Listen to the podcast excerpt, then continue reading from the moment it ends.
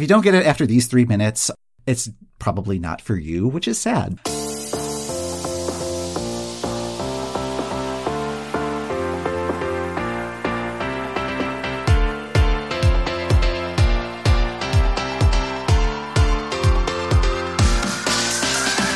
Hello and welcome to the Euro What, episode 203, dropping on August 15th, 2023. We are a pair of Americans trying to make sense of the Eurovision Song Contest. I'm Mike McComb, and I'm here with my co host, Ben Smith. Hey, Ben. Hey, Mike. In this episode, we'll be celebrating iconic runners up at the contest. I can't believe that we are at our season finale for the 2023 contest. I'm so excited for the new year to start. We've been in kind of the doldrums and it feels like things are starting to spin up again. Yeah, yeah. And it's also just kind of the case, just like, I need to remember how to podcast and how to do these things. Yes. so. we did a very good job with the early summer content this year of, of, allowing ourselves to mentally check out a little bit these last couple weeks. Yeah, it's just uh, we need to start mentally checking in, and that that's where it's like, oh, it's just five more minutes, mom. You know. As is customary for our show, we like to kind of do a farewell episode to the host country as our season finale. We do have the unusual circumstance this year of having two hosts for the contest, trying to figure out a way to talk about UK and Ukraine since there's not a ton of overlap in that Venn diagram, if you think about it. Yeah. Yeah, like one of my favorite interstitial bits from this year's presentation was that 20 year retrospective of Ukraine at the Eurovision Song Contest, debuting in 2003, winning in 2004, winning two more times, and just having this phenomenal record at the contest. And then contrasting that with the UK, 2003, nil point, sputtering since then. it's like, oh no. like the price is right trombone. Mm-hmm. Just trying to find the common ground. And like we've already done overviews of their entries. That's how we kicked off the season.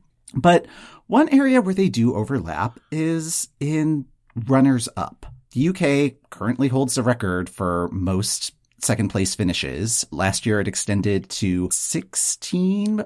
Nobody is going to catch up to the UK in that regard. Like France is no. in second place right now they are at seven and they got their seventh in 2021. 16 second place finishes. That's almost 25% of all second place finishes at Eurovision. And so UK solid on that record. The way that I kind of wanted to structure today, uh, like I've been thinking about it as discussing the shrine of the silver monkey and i'm going somewhere with this. So okay yeah i mean like i'm already on board. Like you you've hit me in like the the 90s kid sweet spot with that reference right there. I'm ready to go. We frequently joke about the monkey's paw, like wagging its fingers in delight whenever the universe decides to flex its sense of humor with the contest.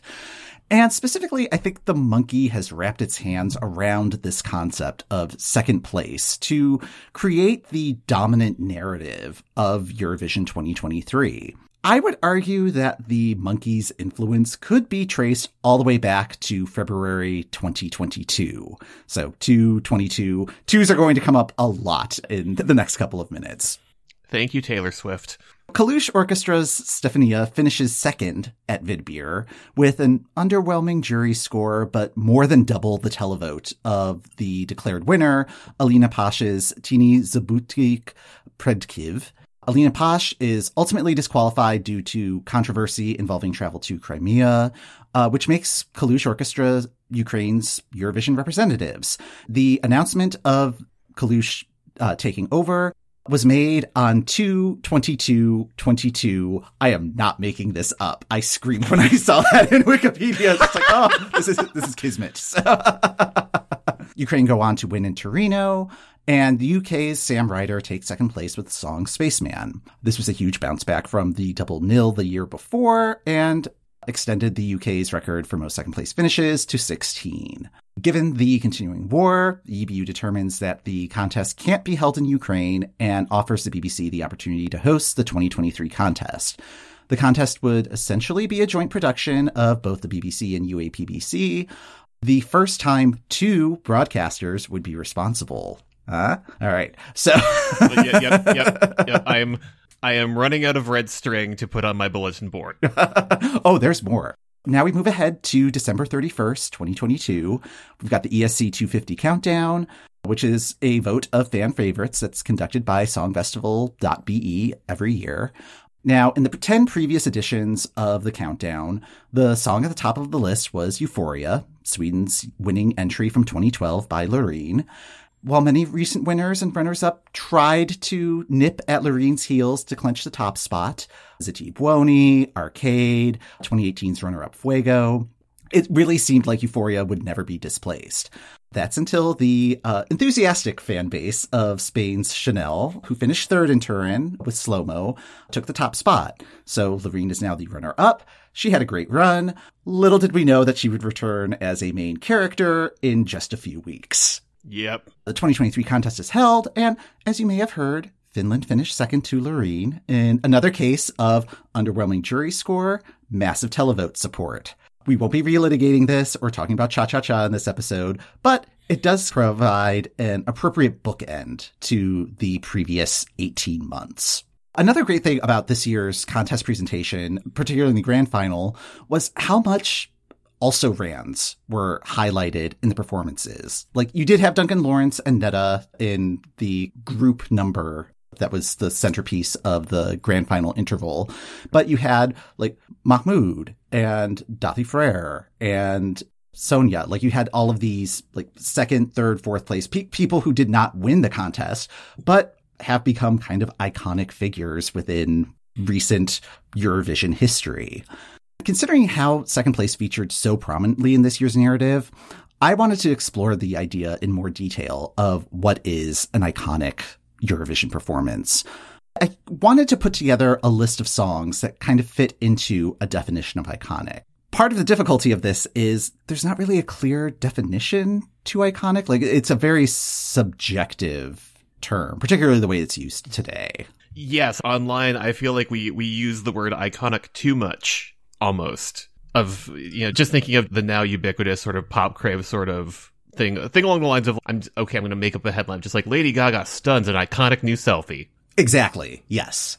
Trying to come up with a usable definition for this discussion was a little tricky. Like, I mean, how how would you define something as iconic, particularly like a Eurovision performance? Like, what factors do you look for? The first place that I think of just because it is Eurovision is there is some level of strong visual identity that sticks with me. Like I, I think that's why uh, I latched on to Cha Cha Cha this year is that it was bright and neon and you couldn't look away to the point where you can sort of abstract the the identity of that to the like you don't even need like the actual visual you can just like have I'm I, I'm, I'm fairly certain we're going to talk about Verka people are still dressing up as Verka Serduchka. Like there were so many people in Verka hats at Eurovision this year when I was in the arena. And that's a, that's an entry that was in 2007. It is a go-to I am dressing up for Eurovision outfit. Also, there is life outside of the contest for some of these entries. Like I think I think of Verka and how like we often refer to it as Ukraine's national anthem because it is being used actively outside of Eurovision context to rally public support, particularly in the early days of the conflict in Ukraine right now. People were using Dancing Lasha Tumbai to razz Russian soldiers. But then, like, also life outside of the contest of songs that go on to be chart topping hits or appear on the US Billboard. Yeah, musically, uh, I think of things where that performer doesn't win, but we keep inviting them back year after year, like Eleni Foureira. Mm-hmm. Like showed up in that in that lovely song swap thing a few years ago, even though that song placed second. I, I think high watermark also can be a factor, but that one's kind of a weird one because like I think there are some Eurovision winners that have kind of been forgotten and other songs that have finished in like second, third, or fourth place that even decades later, people still talk about them, still think of them fondly, and still get voted on for the ESC Top 250. I think it's that timelessness aspect that I wanted to focus on the most. So the most abstract one to try to put concrete numbers on. To compile some sort of a list, and I hesitate to use the term Hall of Fame, but I feel like that that's kind of where this is going. I have a record of all of the results from the ESC Top 250. Yes, I am that nerd. And it's in spreadsheet form, so very sortable, very easy to cut the data this way and that. And I looked at all of the songs that have ranked in second place in the grand final, and then cut that list down to the ones that have appeared on the ESC Top 250 every year that it's been eligible. The countdown's been run 13 times, so songs that debuted the year that the countdown debuted or before that, it would be 13 appearances. For things that have debuted after that, it's just appearing every time that they've been eligible.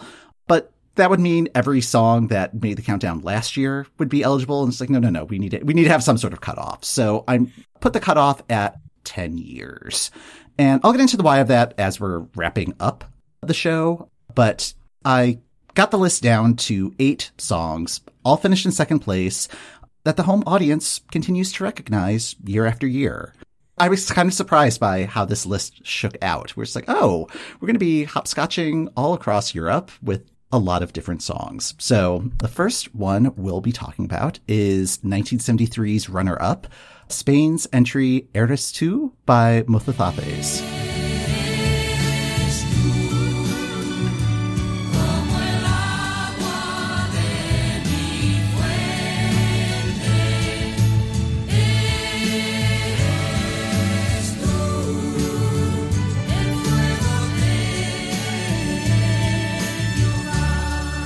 So, what is your initial impression of this song? Like, you often refer to it as the song Yes. that you hear in your Spanish 101 class. Yes, because this is where I first heard this song before I even knew what Eurovision was. I, as I absolutely, we listened to this song in Spanish class. I was given a handout with the lyric. Like, it's not Proust Madeline, but this is just sense memory of just like, okay, yes. I didn't take Spanish in high school, so I don't know if I've ever really encountered this song out in the wild. The song finished four points behind Luxembourg in 1973, and it ended up becoming a worldwide hit. It even reached number nine on the US Hot 100, and it's only one of five songs by an act based in Spain to reach the US top 10. And it still gets some US radio airplay, uh, which is pretty amazing. And it's the Spanish version too. There was an English version. Oh yeah, they tried to do an English version and it's not, no, it's not the same. Yeah, yeah. Like mo- most DJs were just like, yeah, no, we'll just play the A side instead. Billboard put out a list of the 50 greatest Latin songs of all time, and this one ranked as number 47.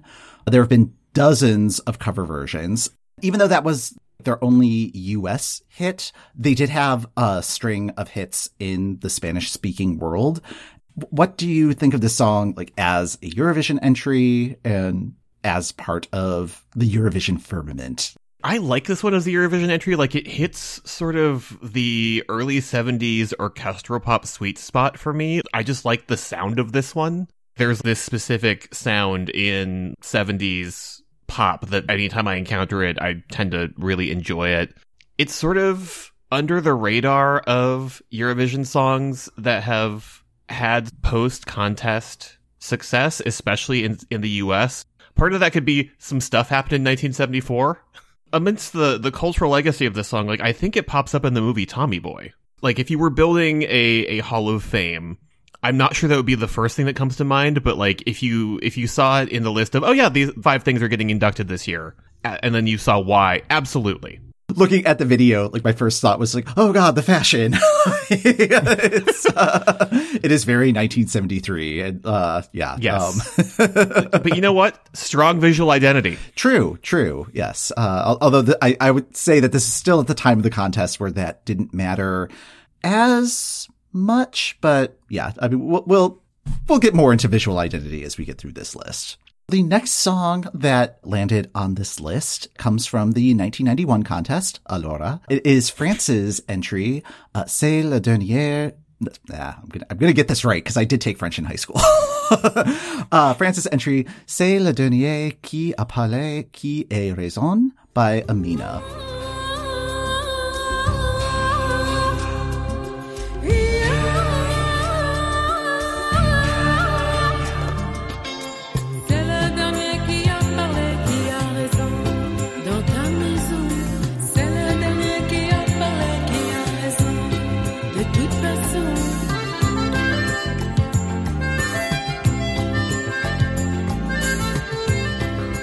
One of the tidbits that came up in the research was that this was one of the longest song titles until San Marino 2012 came along. and it was Yep, just like, yep, ah, yep, it's speaking to me. So I was trying to not spoil things. You sent me the list, and I was trying to figure out, okay, why did why did Mike put these on the list? And like, I could not figure out your methodology. So good work. When I heard this one, it, my brain was immediately like, I think this is the one that tied with Carola. mhm. So just like, good job, brain. Looked up that that song in particular, was delighted that's the longest one, and then cackled out loud when I saw that it was beaten by the Social Network song. Uh uh uh oh oh. you mentioned that this was the one that tied in 1991. And I think that that is part of the iconic status.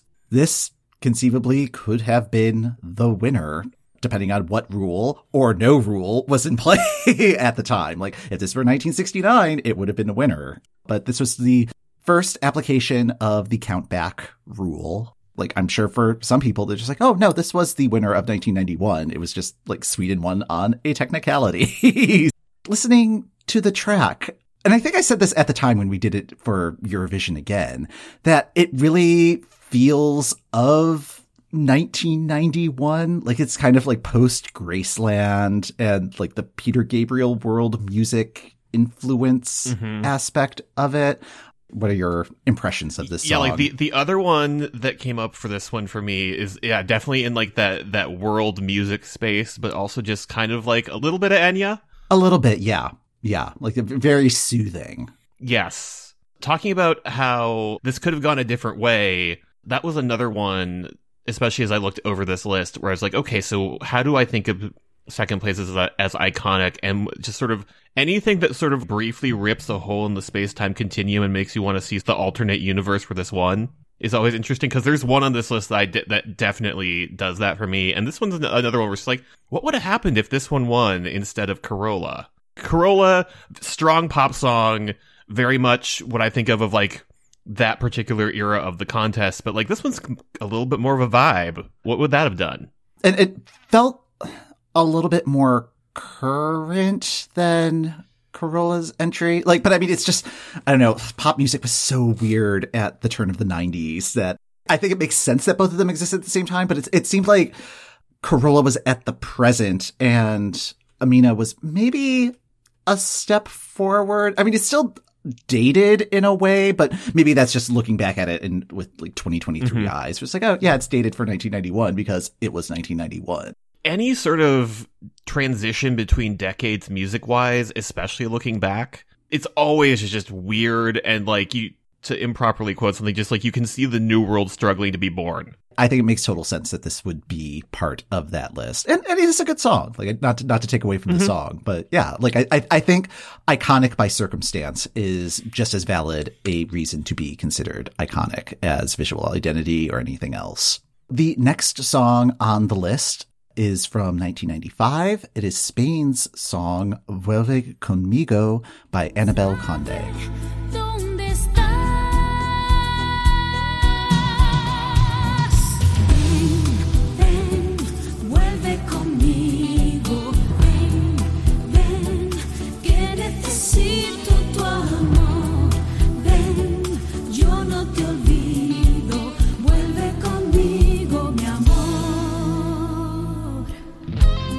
So this was Spain's last top five finish until slow mo last year. That might explain some of the enthusiasm behind this track. Um, also, I think it just slaps. Like this song is amazing.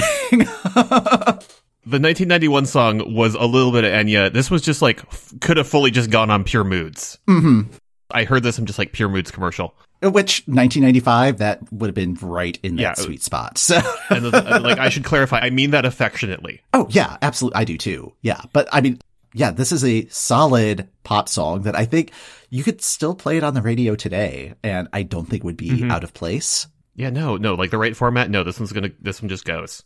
I don't know if there's really much to say about it other than it's just like, no, this is just like a solidly good song. But my favorite thing about the video, and we'll have links to a Spotify playlist and a YouTube playlist for these tracks in the show notes.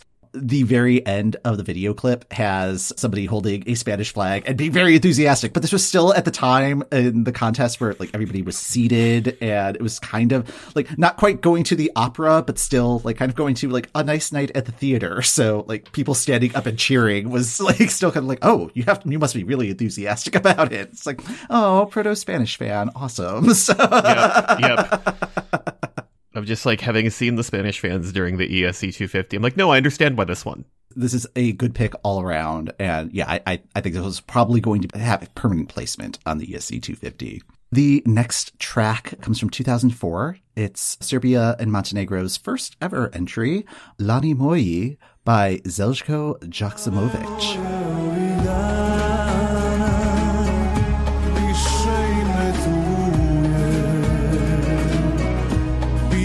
Samo da li si sama? Ljude koje ne čujem Lane moje noćas kreni Nije važno bilo s kim. Nađi nekog nalik meni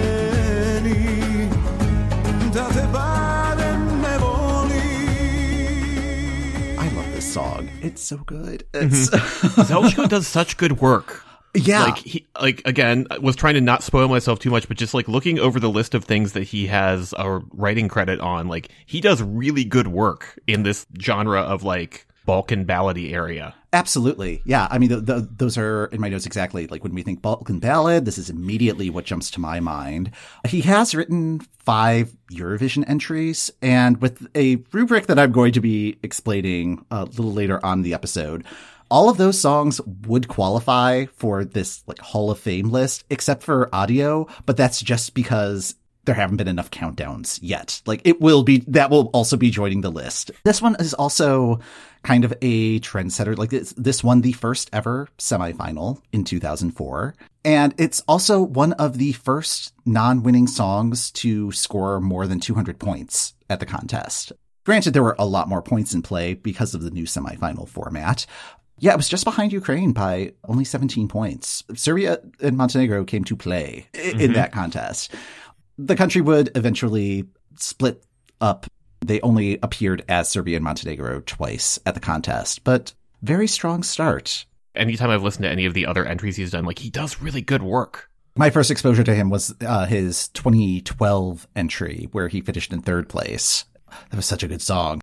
He has a brand. It is a very good brand, and uh, yeah, I, I I think you could say it's an iconic brand, just given the success of everything that he's contributed to so far. In 2004, he did finish behind Ukraine, uh, which is where we are going for the next two entries on the list 2007's Dancing Lasha Tumbai by Verka Serduchka, and 2008's Shady Lady by Ani Lorak.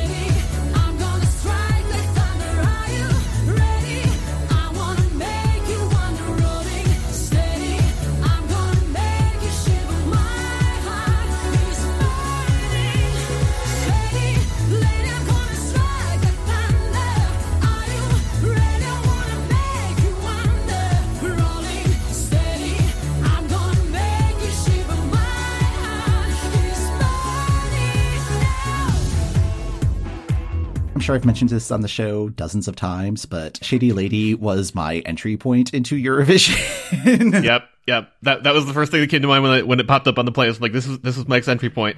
I don't know how much we need to go into Dancing Lasha Tumbai. I feel like we talk about it every third episode. It's beloved for a reason. Like I mentioned towards this, the start of our discussion, it is easily boiled down to a visual shorthand that means Eurovision. Because again, people are still dressing in the Verka headdress at at Eurovision in the arena. There there are multiple. I mean, it's a fairly easy costume to throw together. You just need some tinfoil and a star shaped object.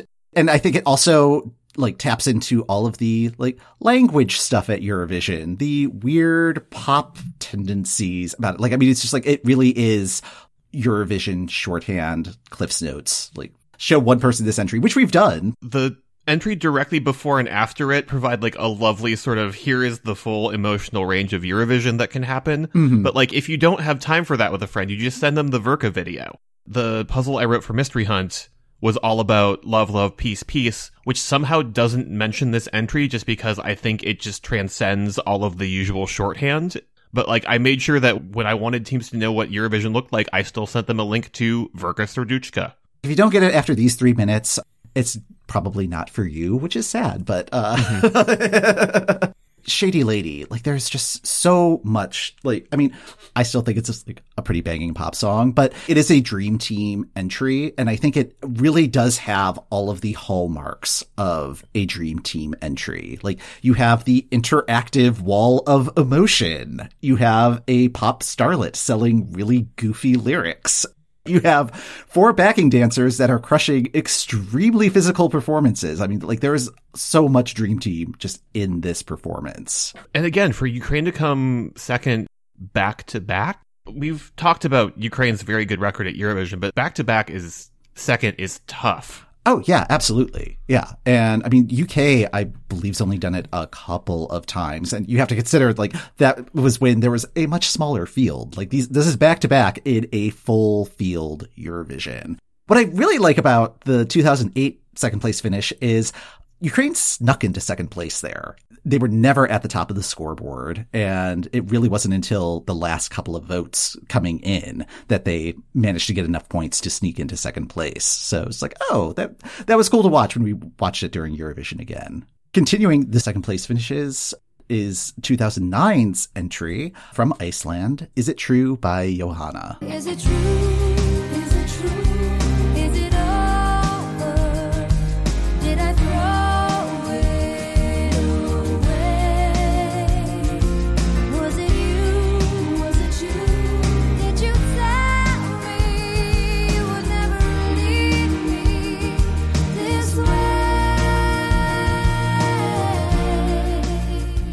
Yeah, I think this one checks all of the boxes that we've created so far for an iconic list. Like it won its semifinal. It's charted all over Europe. It's a fantastic vocal and a solid pop song that you could play on the radio today. Like I, I, I think it, it's doing all of it. I still put it into playlists because it's a fantastic example of a Eurovision ballad. This is the one where I'm like, as much as I love Fairy Tale, what if this had won? How has Iceland not won the contest given how much they love it and given how close they have come multiple times? If it was like one year earlier or one year later, it probably could have happened. Yeah, it just it would have yeah, it would just crushed. I'm glad that it's still getting the recognition that it deserves because, yeah, this is just mm-hmm. solid. And the last song on our list today comes from Turkey, and it is their 2010 entry, We Could Be the Same by Manga.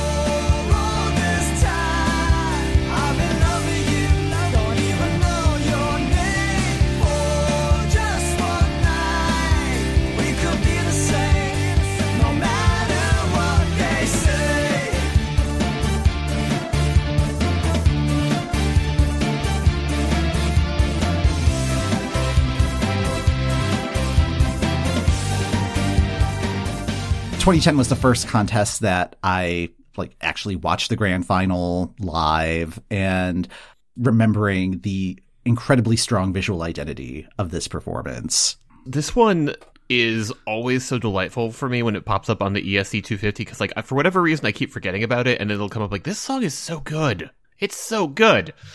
It is a solid rock song, like modern rock, and it it's kind of funny because like I remember at the time just being like, oh yeah, this is really reminding me of Incubus, which I was listening to a lot of back in 2000, 2001. This is 2010, and like you could probably still put this on the radio today and just be like, oh, is this new? Like, hmm Well, and just like there's something about the record scratching in the in like the instrumental mix that my my brain was just like this is the closest Eurovision gets to Linkin Park, and like I don't like Linkin Park, but I mean that very affectionately for this song. it's nu metal enough where it's just like okay like somebody's going to respond to it but i don't think it falls into like the trap of going over the edge. Limp Bizkit. right right. Like, they, they were able to hold it back just enough. And i mean it's like they're they are an incredibly successful band. I, I think eurovision was just a stepping stone for them like I, I don't think it's hindered their success and yeah like i think it's really solidly built And speaking to the timelessness quotient, pop music is starting to play around with nu metal tropes. and and like that works. So like I would love to see a little bit of that maybe seep back into Eurovision. Let's let's I mean, although just talking about the monkey's paw, oh no, what have I done?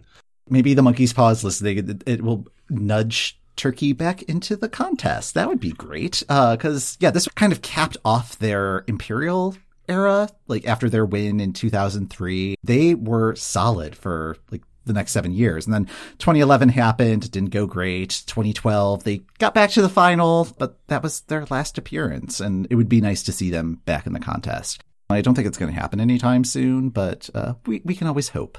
So this was a list of the runners up with a perfect record at the ESC 250 so far. Now, if we were to compile a full Hall of Fame list, I think using 10 appearances on the countdown, so it doesn't have to be like 10 years continuous, anything like that, regardless of where it ranked in the contest, I think that's a good benchmark. With the 10 appearances, you kind of get over that recency bias that happens with the ESC 250. Yep. Granted, there's a lot of stuff that like is always going to be on the countdown, like your Waterloos and such. This way, you're at least making sure that there's enough mixture in the pool that everybody can still go swim in. Using that criteria, looking at my spreadsheet of weirdness, this rubric creates a list of 110 songs from the period 1956 to 2013. It's less than 10% of songs, so I think it's like, okay, this seems like a pretty good cutoff. There are other second place songs that would join the list that we talk about today. So that would be uh, 1974's runner up Sì from Italy, 1983's runner up Hi from Israel, 1994's To nie ja from Poland, which was their debut entry, 1996 E Iviet from Norway, 1998's Where Are You from United Kingdom, which somehow missed the countdown in 2018. And I'm really annoyed about that. One, because it is such a good song. And 2 I missorted my chart when I first did my rundown of this and did a whole bunch of background research on this song. And it's like, what? I don't get to use this Oh, now? no. Aw. So, um, but yeah, like, uh, Imaani's Where Are You? Fantastic. Uh, really, it was just like, where are you in 2018? You should be there. And then 2003's Sanomi from Belgium, which I think absolutely should be included in a list of iconic entries, given that it is in a language that is completely made up for the contest. What is it with Belgium and constructed language songs? Brand? I don't know. I, I guess, but yeah, like there, there's that one, and there's Oh Ulysses. so, using this rubric, songs from 2014 will be eligible to join this list following the results of this year's upcoming countdown. And uh, looking at the numbers, there are five songs from 2014 that could join the list, including the runner up, Calm After the Storm, which I fully expect to join the list. Yep, yep, yep, yep. There are 10 other songs from before 2014 that are sitting at nine appearances, including 2006's runner up Never Let You Go. So there could be quite a few additions to this Hall of Fame list come January 1st. Right before we started recording, I was like, well, let me, let me like really dig through this list to see what other fun little factoids would pop up. There would be 13 songs that finished outside of the top 10 that would have this iconic status, including 2010's Rohani, which would be the only song to not qualify for the final to be considered iconic, which I think is Oh, nifty. that's fun. Yeah, yeah. It's like, oh, good for them. There are no songs from 2002 that are even close to being eligible. Like 2002 has very little representation on the E ESC 250 list. I, like, I don't know what, what happened. 2002, not an iconic year. Yeah, I'm really curious why that is the case because that didn't come up in Eurovision again. What happened with 2002? Why, why nobody, why no likey? Uh, Why have we memory hold this year? might add that to the Trello board. That could be a fun one to go back and explore. Oh yeah. So- Why are none of these iconic? There are only six songs from the 1980s that would be in the list. That does not include your favorite from the 1980s, making your mind up. Like that, that has not had enough appearances on the countdown. so, which genuinely surprised me. It was like, huh, I, I would have guessed that that one might at least be on the cusp, but, uh, that, that is not to be. Of the four winners from 1969, only one of them on the list, Un jour, un enfant from France. And then the earliest entry is 1958's Volare, which does not come as a surprise. Uh, what does come as a surprise is Refrain, not not considered iconic.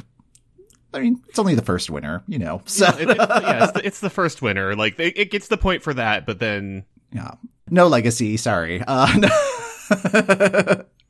um, but yeah, so that's kind of what I've come up with. There'll be something shareable eventually. I still need to kind of tinker with the chart and the math and, and stuff, but looking like year by year, except for 2002, it's usually like five to 10 songs that are rising to the top, which, which feels correct. In, in terms of Yeah. like how many songs are going to be recognized. And I think there are recent entries that will eventually get on the list. Like I, I'm not worried about Fuego. They will get there in due time, which is why we're not talking about them today. So